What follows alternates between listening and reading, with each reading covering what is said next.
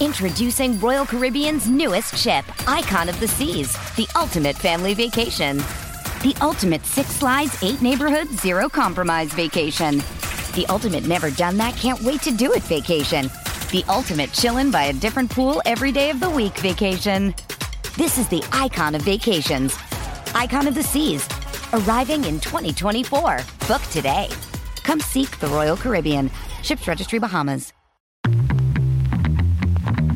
The WTF1 Post Race Podcast.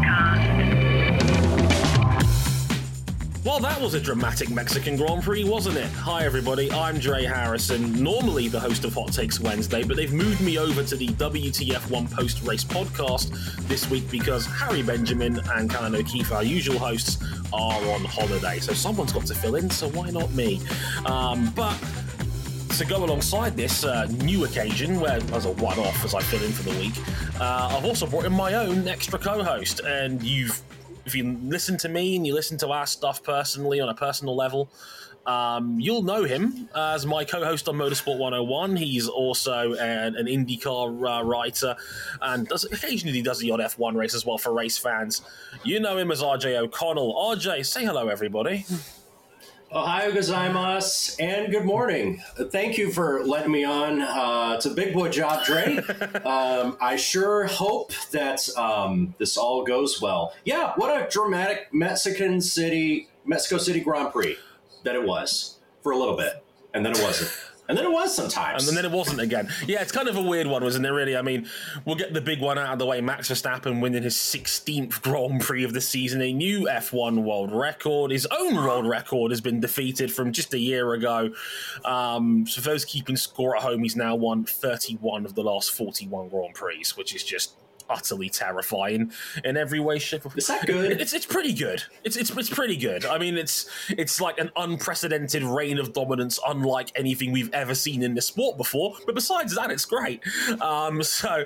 yeah, well, Let's be honest here, though. Max isn't really the story of this weekend. I think that I think it's safe to say this teammate Sergio Perez was the story of this weekend, and At his home Grand Prix, no less. his home Grand Prix and his home Grand Prix lasted a grand total of about two minutes. Um, and we all know the reason why. Starting from row three, he go he, he gets a great start, tries to go free wide around the outside of turn one. And if we learn anything from Qatar earlier this season, it's that three into one generally doesn't go. Um, and well, Perez went for it around the outside, hooks the side of Charles Leclerc's Ferrari, goes airborne, punches a massive hole in his side pod. His day was done. Um, and I think a lot of hometown fans decided to head for the exit gates as soon as that happened, which was which was dreadfully unfortunate. I mean, RJ, I know you're a big Checo man, um, and I know you batted for the guy a lot over his time in Formula One. What did you make of that one? Um, this was this was his best chance to win his home Grand Prix that I think he'll ever have, and it evaporated just as quickly as that chance materialized. And to be fair, this was a better weekend than most Checo Perez weekends. Absolutely. I think a lot of the angst around Checo Perez is that in a car that Max Verstappen is setting new records in, he's not able to get in the front row. He's not able to get on the podium on a regular basis. And a lot of that angst is amplified when you consider that this is the only car that is capable of competing for a championship. So when the only competition within your team is not performing up to par, it all just makes it look bad. To be fair, this is not a total failure of a season. He does have victories, but ever since Miami, this boat has been taking on more water than it really should, and now the ship is starting to list. And I think by the time we get out of Mexico City, this ship might be turned 90 degrees sideways and halfway underwater. It sucks because this was a genuinely better weekend. He was not that far off of Verstappen's phase, only to be suddenly beaten by a miracle Q3 run by Daniel Ricciardo at the very end of the mm. session. So you think, right, he ends up out qualified by Daniel Ricciardo in what has been the worst car for most of the season, but he gets a great start and you think he's got a chance, but yeah, it was just one of those tough racing incidents, and Sergio Perez took the blame on himself. He, he, he made sure to let a lot of his more boisterous fans in attendance know that that crash was not Charles Leclerc's fault. Leclerc was just simply caught in a very, very tough situation, and it ends Checo's race. And now it leads to speculation, new speculation about what Checo's future is. I understand why Red Bull wants to make a change at this point. My only question is will it make a difference? It's a tough question. I mean, the way, the way I see it, Checo did not need to do what he did on on on lap one, in my opinion. I think he probably bought into a little bit of the desperation and the excitement that comes with a home Grand Prix, and the fact that he genuinely was close to Max this weekend. He was only a tenth and a half behind in qualifying.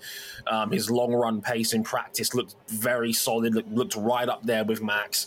This if he takes a comfortable second or third on the podium, I don't think anybody's leaving in Mexico with any complaints. If he finished third here last year and his dad was going ballistic in the, around the podium, he was kissing everyone, hugging everybody he could find. Um, but I, I, I don't think he needed to take the amount of risk that he did to try and you know to try and win this weekend. I think if he plays it safe and takes a comfortable third or fourth through turn one, he probably ends up on the podium. This was and this was what was meant to be a bit of a redemptive weekend for Checo, and instead he, he chose the worst possible time to get high off his own supply, essentially, and and. and uh, it, I, have read the articles since and the transcriptions and interviews since that he basically took pride in it, basically saying that look, he wanted to go for it and he wanted to, to take a risk. And to a degree, I understand why a win would be the ultimate shut the hell up haters moment, but a podium would have been fine. I, I, really do think it would have been fine, and it probably would have also cemented P two in in, in the drivers' championship. Because that's the other thing too, because now Lewis Hamilton, who finished second and set the fastest lap in the race, has an open goal to probably take second in the championship. And this is a year where, despite all the sadness and despite all of Sergio Perez not matching up to Max Verstappen in equal machinery, this is still his best chance to finish runner up in the championship, something that he hasn't done at Red Bull. Yeah, he had a 13, I want to say it was a 39 point lead going into this race. It's now 20 again. It, it essentially cancels out the, the uh, Austin disqualification that Hamilton took a week ago. And now with three races to go, Brazil being a sprint weekend, Hamilton always goes well in Brazil. Um, you'd think, given how strong Mercedes has looked in, a, like, I'd say more like Hamilton in particular has been the last two or three rounds with back-to-back second places. Um, Perez is in trouble. He, he really needs to get a couple of podiums out of these last three races just to make absolutely sure he gets second place. I don't think it's going to be straightforward. I think the Ferraris are in the mix. I think the McLarens are in the mix um, as well, and where they place with with George as well in that upper end of the standings is going to play a role in all of this. And look, if you take Christian Horner at his word, Perez's future is not defined by whether he finishes second or not in this championship. However, it is the word of Christian Horner. And that inherently is part of the problem because we all know how he's gotten down with some of his drivers in the past. And, and that's why I don't blame people for being mass speculative on his future because Perez has done himself no favors and the, when we and we know what Red Bull's culture is like as a team, it is ruthless. They have no problem culling people and breaking contracts if it means they'll have a better team in the long run. And that is going to be an issue. But I do see where you're coming from, RJ, when you talk about Daniel Ricciardo, and it'll segue us in nicely into talking about Daniel in just a second this was an outlier weekend for AlphaTauri. They have never looked this good in 2023 at any point. Why are we so sure that Daniel Ricciardo go in there in 2024 or 25, as his aims were originally when he came back? Why are we so adamant that Ricciardo is going to immediately walk in and be as good as he was five years ago? It's a tough one because I think people can point back to when Daniel Ricciardo left Red Bull initially after 2018 and saying this is where all of this second driver mess started because Pierre Gasly at that time was not the right fit. So they put out Albon in mid-season, and after a season and a half, he's not the right fit. So they finally decide we're going to get somebody experienced, even if they're outside of our driver academy. That's how they end up with Sergio Perez. And fast forward three years, and now it's starting to age poorly. So now I guess they feel like, well, Daniel Ricciardo was was the was the second driver to Verstappen that they've been missing this whole time. And to be fair, this weekend, he looked phenomenal. Where has this Daniel Ricciardo been since 2020? Since he left uh, Enstone for McLaren? Because other than that one weekend in Monza, that really awesome weekend mm. in Monza, Daniel Ricciardo has looked off the boil, which is why I have to admit I was skeptical when the AlphaTauri replacement news dropped mid-season. But this weekend, he looked solid. Fourth on the grid. He finished seventh. He was almost six. He was six for most of the day, and he very nearly got George Russell for sixth place on the final lap. Russell even admitted if that race was one lap longer, he's finishing seventh. This was and and how good this was coming back after the hand injury. My goodness, Daniel Ricciardo needed that. Needed that, and AlphaTauri needed that especially because there was potential for them to jump all the way from tenth, last in the constructors, to seventh in one weekend. As it stands, though, they'll settle for eighth on countback. Yeah, Ricciardo's seventh place breaks the tie with Alfa Romeo now. Um, the, the best result Alpha Tauri has had all year. Um, back in back to back weekends, believe it or not, because Tsunoda had a, had a, had a PB for the team uh, last time out at COTA, and Ricciardo's gone one better just a week a week on. I, I, wholeheartedly agree with everything you said. This was a phenomenal weekend for Alpha Tauri in general, and obviously especially Ricciardo like that was the Ricciardo of old that we saw there. That was the Ricciardo that I last saw in 2020 when he was an Enstone with the Alpine team, as we now know them, where he was racking up top fives at will um, in in that car. He had a couple of podiums that year. I've said to people for some time, what is the real Daniel Ricciardo? Because we just don't know. Because those two years at McLaren were so bad, um, and you know he's come back. He's only had a couple of races. They were a bit inconclusive. Liam Lawson's now come along, and Lawson's been very impressive in his own right. And now, a year on from that, we're now in a situation where Ricciardo is kind of up in the air as the first in line to take Perez's seat. But is Ricciardo going to be an improvement? So because there's so much water under that bridge since then that we just don't know for sure like, is he going to be better than what Checo has done? It's it's it's it's it's a, it's a very confusing and polarizing time to be in that Red Bull umbrella because I don't think there is any clear answers about what Red Bull should do with their lineup. I've been I've been more negative towards Checo, saying that maybe it's time to move on from him if this is the best you think he can do, and this is clearly not going to be enough for you in the long run, especially with the luxury you have of having both titles wrapped up you can afford to move people around. You can afford to take the vanity option and see what you've got in your umbrella of drivers.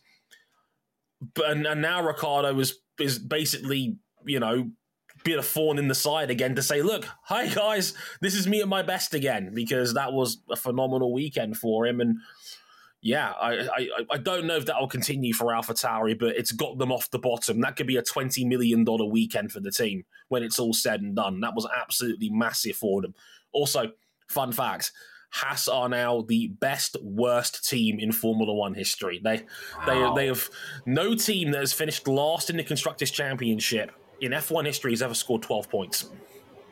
That is incredible. It just goes to show you the standard of Formula One these days. I don't know, everybody has their reasons for looking back on their eras where they grew up as the best era, but there's a lot of good stuff in this era of Formula One. And the closeness of the field from top to bottom, uh, that's definitely one of them. It could have been a better weekend for AlphaTauri because Yuki Tsunoda was arguably having one of his best races in Formula One until. It's almost like he had a carbon copy of Checo's lap one incident. He, he tries, he, he tried for several laps to get past Oscar Piastri, and then he tries to go around the outside of him into turn one. I think he pinches Piastri a bit too much. And then puts himself into the grass and into the um and, and that big runoff at the outside of turn one drops him down the field. He eventually finishes 12th as opposed to what I think could have been seventh place. And that would have been a really, really, really great weekend for AlphaTauri. Instead, it's just a very good weekend for AlphaTauri. But I mean, it again, we, we just talked about the Red Bull umbrella and how uncertain things are. And then Yuki Tsunoda goes and pulls out one of his best weekends in F1. Let's not forget, he started from the back of the grid for taking a new power unit on, on Friday morning. And he would have gone, you know, he got lucky on the timing of the red flag a little bit because he made an aggressive early stop and it worked out beautifully for them in the end and then Tsunoda kind of ruins it by this old. It's like the old nemesis of what we've talked about when we've been critical of Tsunoda in the past, and that is lack of patience and maybe over aggression a, a little bit. And it's. I know the steward said no further action on it, but I think it's hard to blame Piastri for how that played out. I agree. Um, it was one of those racing deals, but it was also a racing deal that was entirely on Yuki Tsunoda, and that's a crash that will give a lot of his critics, and I know there are out there, uh, reason to doubt his future potential. The good news is he does have a new deal lined up for Bulls Racing. Uh, pretty soon, he will be the most experienced Japanese driver in Formula One history after just like four or five mm. seasons, which is insane to think about. But if you had your doubts of whether or not Yuki Tsunoda would ever take this next step, that weekend kind of just reinforced your thinking. And it's a shame because I think there's a lot of people as well who think that he is capable of finding another deer, gear. And generally speaking, this year, he's been exceptional. Uh, given what AlphaTauri has been up until the recent upgrade package, Yuki Tsunoda has done very well for himself. This is his best season so far. It's just, it's tough that his best result of the season, he kind of just threw away. Yeah, it would have been so much better for his resume if he'd followed up his best weekend of the year in Austin with another really, really good weekend from the back of the grid in Mexico and basically match that eighth place, maybe even go one better, would have been would have been astonishing um, for him, and it would have really cemented that no, Yuki really has improved regardless of who's in the second seat. Because the best of Yuki we saw earlier this season was when Nick de Vries was there, and we we we as an F one audience like to make teammate comparisons and it's hard to do that when Nick de Vries was deemed surplus to requirements after 10 races. And then when Lawson came around, Tsunoda had a horrible run of luck. He was taken out in Singapore. His power unit failed at Monza. Um, you know, didn't even start that race. You know, Zandvoort, I think he was on the rough end of bad strategy and a questionable steward's call at the end of that race. I, there's a lot of nuance that's required to pick at Tsunoda this season. Um, and I think he's in a bit of a, a, tricky place because, like you said, he's very experienced now for, for a Japanese driver. He's going into year four of his career next year. You don't normally get four years at Red Bull. Normally, you're either promoted by now or you're shown the door. Or shown the door. Um, and Tsunoda's kind of not in either of those places yet, and he's going to have Ricciardo all year next year as well it's it's it's a tricky time to be Tsunoda, and it's this was not the time to make a a, a a big mistake when he was in genuine good form, which is a real shame um, because I, I, like Yuki and I think he's genuinely good and I think he has improved regardless of the the trials and tribulations of the AlphaTauri team in 2023. But um, it doesn't help when that was a self inflicted, unforced error mm, as well.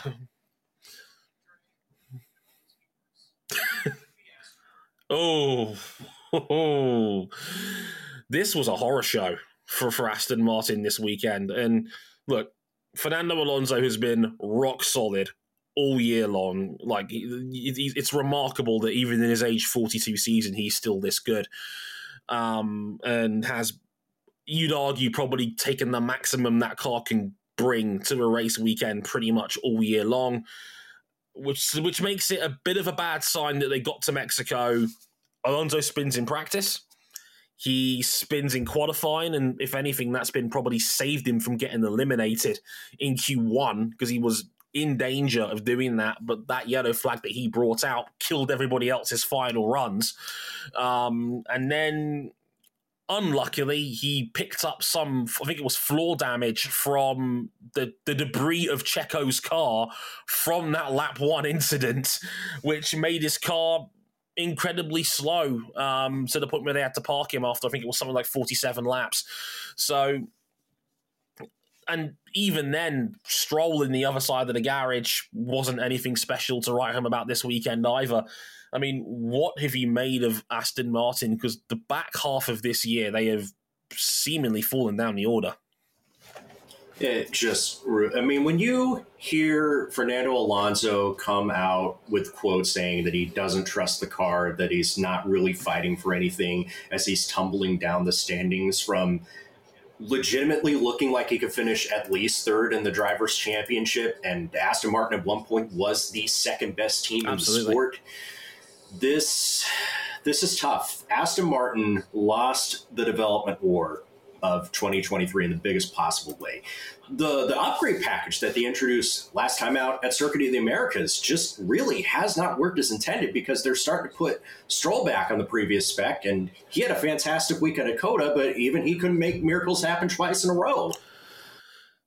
I remember Stroll talking about this package in Qatar and how it was designed to make the AMR 23 easier to drive. And it, and it looks like it's done the complete opposite of that. It's actually seemingly made it more bothersome. Alonso doesn't make the mistakes he normally does this weekend. He's normally ironclad. Like like if if something bad happens to Alonso, it's not normally on him. Um, and while the race, it certainly wasn't like that. In qualifying, he was kind of the maker of his own demise to a degree. Um, and for what it's worth, for extra, extra context, in Austin last week, he reverted back to the previous spec of car when he started from pit lane and he was balling. Like Alonso was probably going to end up in the top six once all the DQs came into play. Um, and obviously after the DQs of Hamilton and Leclerc, and he he he had he was the only man at one point that was running on Verstappen's pace in the middle of that Grand Prix until the floor damage there as well had to force him to park the car that that weekend as well. So it's not like this car is slow all of a sudden. There is clearly still potential in this package. It's just they seemingly can't wrap their heads around this new upgrade package. It's really weird. Yeah, it, it it really is. And now you're starting to see it in signs of, look, I've been watching Formula One long enough to be a almost year one Fernando Alonso fan, and I can tell you that when things are not going good in the camp that Fernando Alonso has hitched his wagon to, sometimes he can be a little bit belligerent. He can be a bit petulant. And the signs are starting to creep up at the end of this season. Hopefully, Aston Martin find something in these next three races to arrest the skid at least.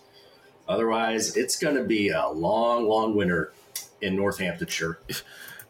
It worries me as well because even Alpine, who we have generally, I think, if you're looking at those two respective teams, I think we gave Alpine the benefit of the doubt until around mid season as, as a counter example because that was when Laurent Rossi was still there as CEO and he was scathing Otmar Szafnauer, you know, week in week out saying, "Oh, we have a hundred race plan. It's all going tits up. It's all go, It's all been terrible, you know." And then Otmar had to try and defend himself. They very politely told him to sod off after after Belgium, um, and we've now given them a hard time over it, justifiably, I would say to a degree.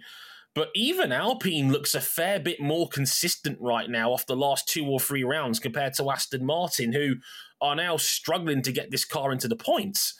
Like, I'm not obviously Aston Martin and the bulk of their scoring's already been done. They're almost certainly going to finish fifth in the constructors this year.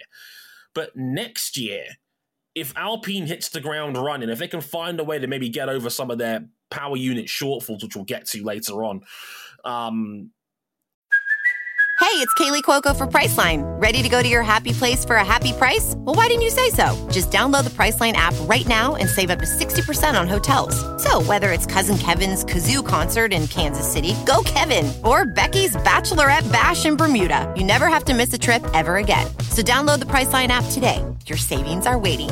Go to your happy place for a happy price. Go to your happy price, Priceline.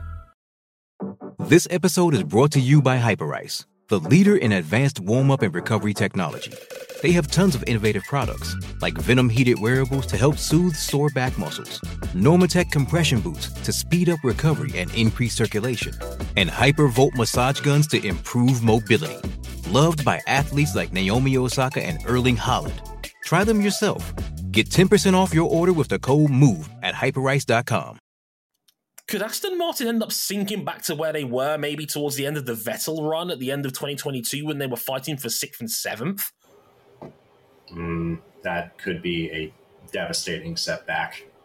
This was supposed to be a much, much better finish to the season. And, and it just goes to show like at the start of this year, Aston Martin was the second best team in Formula One behind Red Bull. And we were all worried would McLaren even get through the first handful of races with any points at all? Now look at how things have changed. McLaren are clearly the second best team behind Red Bull, or at least in the discussion of second best team. And Aston Martin, they've been kind of nowhere, and it's not because they're not quick. Yeah, it's it's it's it's it's not the first time this has come out of that Silverstone camp as well. I remember in in 2020 they hit the ground running, had a really solid package, but they couldn't do anything to penetrate the real big players around them once that they were knocking on the door of when they were in pink, where they were still called Racing Point, and they were challenging for podiums here and there, got the odd win here and there, but they were never consistently good. And it's they will cash in on that first half of the season and likely end up fifth, which is still a good season, but you're gonna be sitting there in December and wondering what could have been because this could have been a top three constructors finish, and that would have been dynamite for this team. Um, you know, and, what you would expect for the team representing one of the one of the most prestigious British manufacturers in the world. British manufacturers. Well, that's a great line, RJ. well worded, my friend. Um, also, something I wanted to talk about a little bit as well was that we actually had a whole showcase of rookies take part in, in free practice one this weekend. We had five of them. A couple of them have done some FP1s before, but um, they've not done a full Grand Prix weekend. Um, a couple of new faces in there as well. We had Jack Doohan over there at Alpine. We had Theo Pourchaire, who's probably going to win the Formula 2 title in Abu Dhabi in a few weeks' time. Um, Isack Hadjar in the Alpha Tauri. Uh, Frederik Vesti in the Mercedes team. And Ollie Bearman in the Haas. Um, so we have five uh, FP1 uh, rookie replacements. I say that in inverted commas because that's the F1 rule. You've got to give up uh, one car's FP1 over the course of the season. So this, and a lot of people decided to use them here. Um, what did you make of those appearances, RJ? And uh, is, is w- w- do you think that there is an, a way in for any of them to actually get into F1? Because I've written about this recently, and it's it looks a bit tricky at the moment. It really does. And we could also just say Theo Pourchaire's appearance this weekend wasn't really much of an appearance. That Alfa Romeo was just sat on its blocks, mostly naked and not running, mm. which is tough. Um, out of the appearances that I saw, Ollie Bearman, obviously, you know, to get within a few tenths of Nico Hulkenberg, who has been pretty exceptional, and I'll get more into that as we go on. Bearman put in a good account for himself.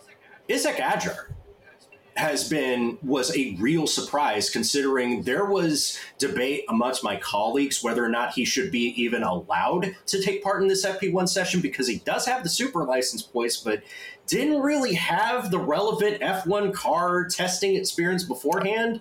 And then by the end of a session, it's all irrelevant anyway because he's put in a good account for himself. Say, like, better. Yeah, I was gonna say, isn't that the old 300 kilometers of running in an old car rule that came into play? Yes, but again, doesn't really matter much now. He got through the full session and he put in a very good account for himself. Uh, it is just tough. We're not expecting much driver movement. The only real shock of this transfer window that could be on the table is the potential of Logan Sargent being pushed to the side if Red Bull finds a way to put Liam Lawson in that seat. But even then, that looks less and less likely. Maybe they swap Checo and Ricciardo around, but even then, that's not really likely. You know, and again, it's just tough with only 10 teams and 20 seats in the sport. And I think maybe FOM, with their massive windfall of revenue that we receive, maybe they should consider welcoming new entrants in the sport and maybe using that extra revenue to ensure that every constructor gets their fair share of prize money and that nobody gets left out as a consequence of adding new teams. I don't know, just a hunch. That, that was a big tall glass of I'm just saying there, RJ, wasn't it? Like just just for you just just subtly lay that one in there, right? I mean, I, I, I, I fully agree. I think of the five mentioned, I think Ollie Bearman probably has the best chance of a way in. Um, and that's probably via Haas from what I've read from people. I think Haas was blown away by how good Bearman was in terms of speed, in terms of getting used to the car. He was asking all the right questions. Apparently, his camp was very professional about how they handled everything. I do worry about a couple of things with Bearman, and that's one Gunther is risk averse as all hell after what happened with Mick Schumacher and the crash damage he took in 2022, which, to a degree, given that Haas are a smaller F1 team, a lot smaller than most of the F1 teams, I can understand why that would be a bigger factor than most. Even though I think statistically he was better than Kevin Magnussen last year, which we'll get into. And also, he's going to be at Prema next year in Formula 2. His teammate is going to be Andrea Kimi Antonelli, who the the 17 year old Italian FRECA champion from the fourth tier of uh, the F1 pyramid as we know it. He's doing a double class jump uh, next year straight into Prema with Formula 2. I, I, described it on WTF1's website as moving into a new house and finding out that the kitchen has a beehive in it. Um, because Antonelli has got Verstappen levels of hype as a prospect. And if Bearman like is probably going to be under immediate pressure to beat him and probably take the F2 title immediately next year. Otherwise, people are going to ask questions because that's just how it goes at the junior level now. Yeah, we a lot of us don't like the way that certain driver academies handled their talent and then think just like those driver academies. Um, I will say Teo Pourchaire does have an interesting path because even if he doesn't win the F2 championship, he has got nothing left to prove. And Alfa Romeo has said that they might take him on the Stoffel Vandoorne, Pierre Gasly, Liam Lawson road to F1 through Super Formula next year. Um, so that's something to consider. But yeah, it's just, it's going to be tough for them to find a path through. Put a pin on Isaac Hadjar for just a bit maybe he gets breaks through, but otherwise it'll be tough. Um, so we've come to the point where we hand out the podium trophies. Yes. I guess this is the point where we hand out the podium trophies. Yeah, like this is the WTF1 podium segment of the show where we hand out our awards for the star performer, the worst performer, and the uh, surprise performer of the weekend. We'll do, we'll do, we'll go star performer first on this one. And who's yours, RJ, for the weekend? Um, this is the obvious choice, but outside of the names we've already discussed, there's clearly one choice here, and that's Lando Norris. Uh, he put himself in adversity in Q1. He could not get himself a clean lap going, and just when he was about to on his third attempt, there was a yellow flag that caught him out, meaning he starts the race in 17th. But at this circuit in Mexico City, where overtaking often comes at the premium, because if you think the turbulent air is pr- troublesome at sea level, buddy, welcome to the high altitudes of Mexico City. That's why Estadio Azteca has such great lore and mythos around it being a tough place to play. It's like that in F1 cars too. These cars are suffocating for clean air. But Lando Norris made his way through the field through searing pace and some very, very well timed and well executed overtakes to finish fifth and secure driver of the day honors. You know, I think people give Lando a tough time because Daniel Ricciardo won a Grand Prix before him. Oscar Piastri won a sprint before him. But most days, 99 days out of 100, Lando Norris will maximize the performance of the equipment that he's given. And outside of Max Verstappen, he's a solid driver of the year candidate. And this was another performance that showed why. Absolutely agreed. I think that's an absolutely valid shout. 17th to 5th, no matter which way you read it on a score sheet, is a good day's work. He beat his teammate Oscar Piastri on the day, who had a very conventional starting place. Um, I, I, love Piastri. Um, I do worry about his tire management a little bit because that was a, a, a management race in the back end of that, being on the mediums for the whole second half of the race, and Piastri struggled a little bit on this one. But Norris was was cooking, and um, yeah, one of the drives of the season for me so far, and I, I fully agree that when the when the, when the season's said and done, Norris will be in the conversation. I think with people like Alonso and Hamilton for the best of the rest on it in terms of driver of the year candidacies. Charles Leclerc as well, who had a pretty quiet mm. run of the podium. Absolutely. Um, again, uh, if anything, for Ferrari, quietness is probably a good thing in their camp over the last few weeks. Um, quiet is fine. Third is fine. I was going to say Lewis Hamilton for my star performer. Um, had to come through from sixth place on the grid. wasn't the best qualifying session, but the second half of that race was vintage Lewis Hamilton.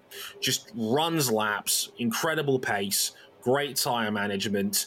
Everybody thought the race would come back to the hard running Ferraris in the second half of that final stint. They never did.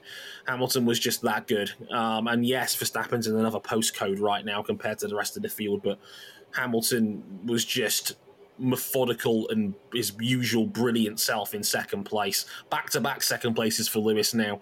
Um, he's I think he's firmly establishing himself as the number two runner in this championship this year. Um, on my pound for pound rankings for the season as well, he's probably going to be in my two spot.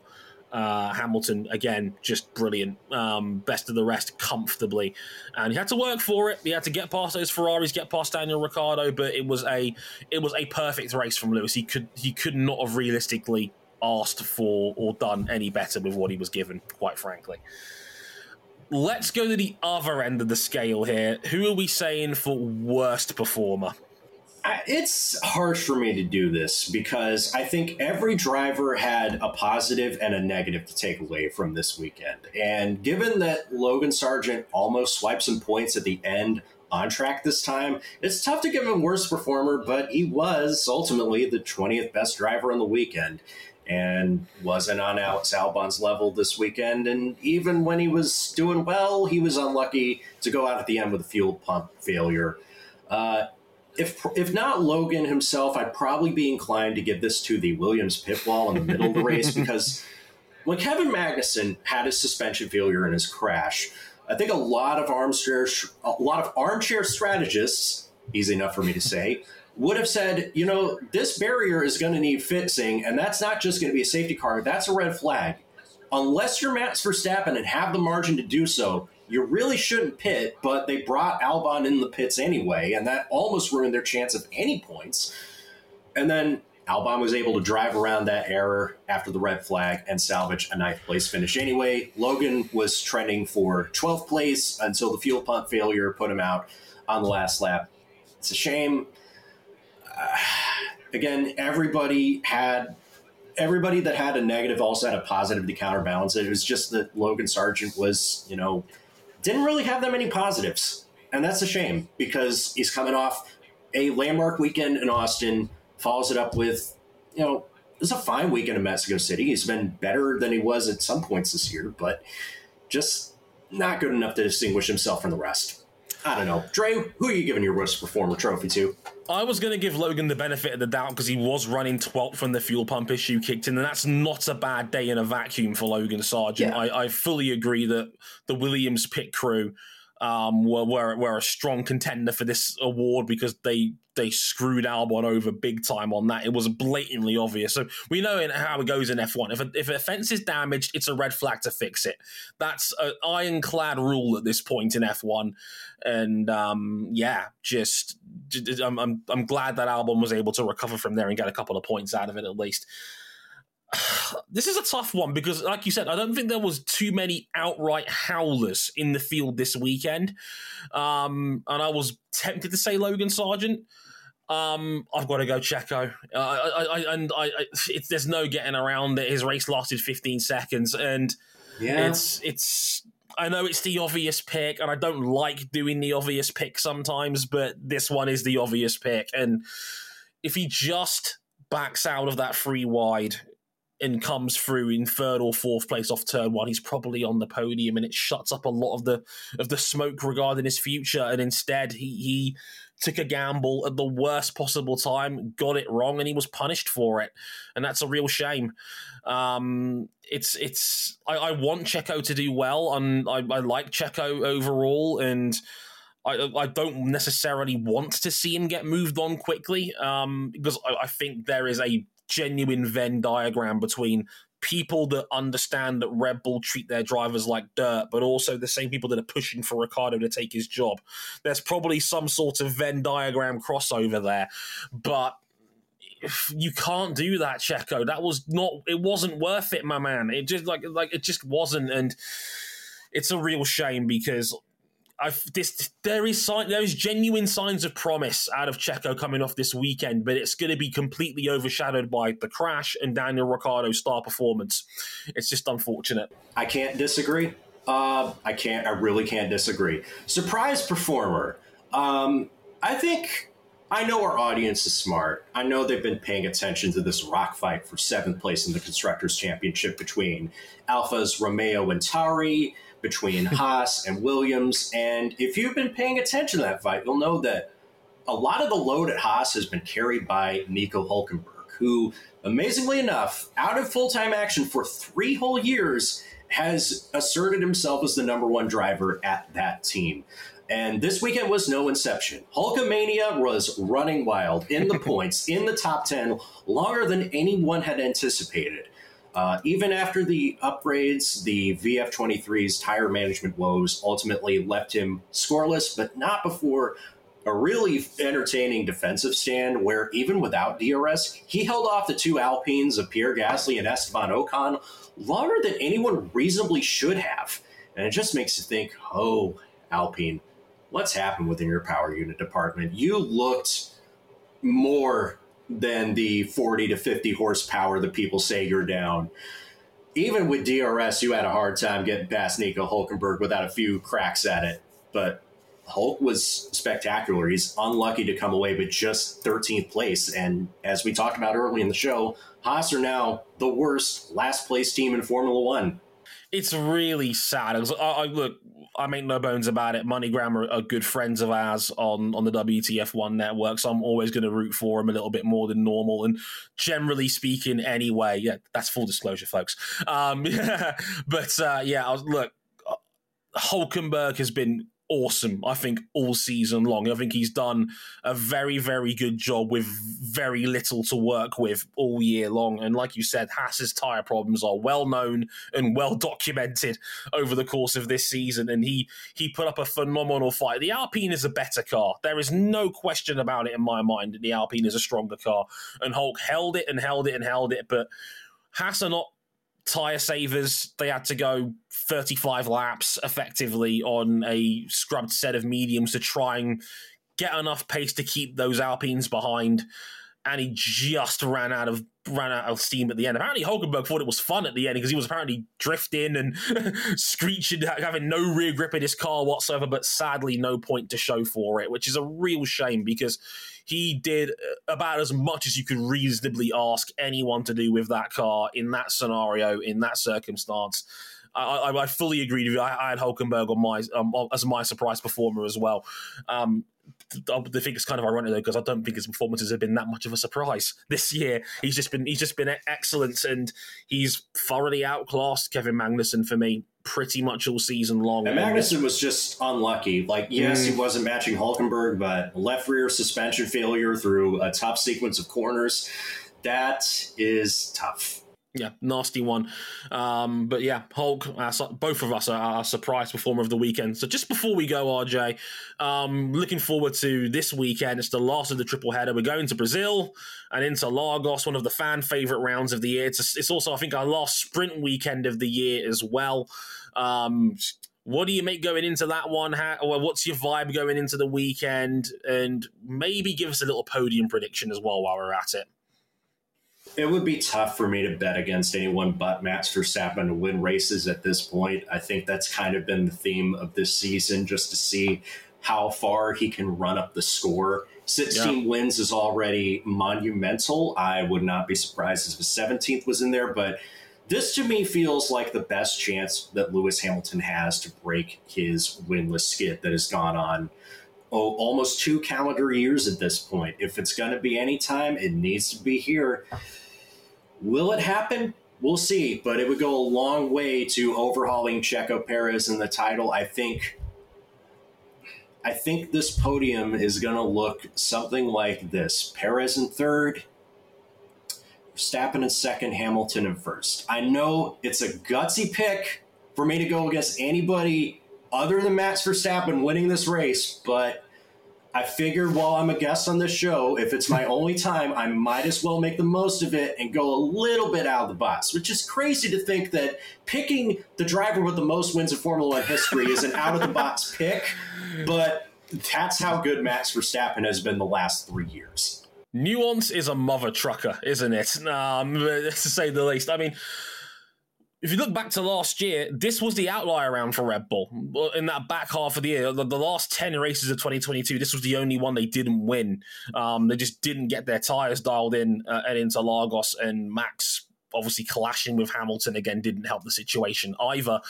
Um, George Russell was so good here last year. Hamilton always goes well in Brazil. I think it's going to be a. I think Verstappen is going to win, but I think a Mercedes double podium of second and third for Hamilton and Russell. I think is going to be the way this one plays out in the end. Um, I that's that's my gut feeling on this. The sprint's going to be fascinating as well because Interlagos seems to be a very sprint friendly sort of track. Plenty of passes, play places that you can potentially overtake someone um, if you're if you're fast enough. So very much looking forward to Brazil. Will it be another tyre based outlier for Red Bull? We'll have to wait and see, um, especially because I think Mercedes are in good form right now, and we all know how well they, they can perform. This is the one race they won last year.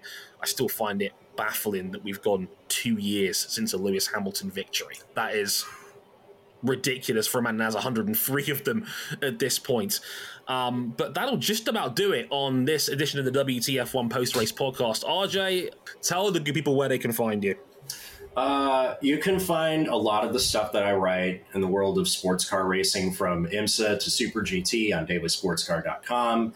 Uh, you can find a lot of my IndyCar writing, although I'm out of season at this point at racefans.net, contributing some of the F1 coverage there as well. Uh, by the way, it is also Super GT Championship Decider weekend at Mobility Resort Motegi this weekend.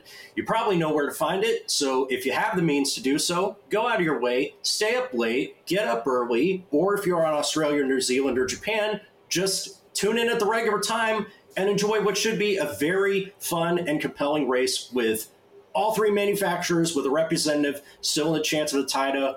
Toyota's WEC protege Ritomo Miyata just won the Super Formula Championship, and he would become just the fifth person ever to win the GT500 and Super Formula titles in the same calendar year. And Miyata had to go through no less than Liam Lawson and Tomoki Nojiri to win that Super Formula title. So this Super GT finale, it's going to be something you want to watch. I don't know. That's just me. That's just my opinion. And in one slightly shameless plug, you can also catch the pair of us on the Motorsport 101 podcast channel, where every week we break down Formula One, MotoGP, IndyCar, and Formula E's championships over there. If you like the cut of us together, uh, you can listen to more of us over there if you're that way inclined. if you don't, you're out of luck, pal. Whoops. Um, don't worry, Harry and Callan will be back next week. And of course, I'll be back on Wednesday for another edition of Hot Takes Wednesday. Thank you very much for listening along to the pair of us. Until then, I've been Dre, he's been RJ. Thank you very much for listening. Take care. Sayonara. Later, y'all.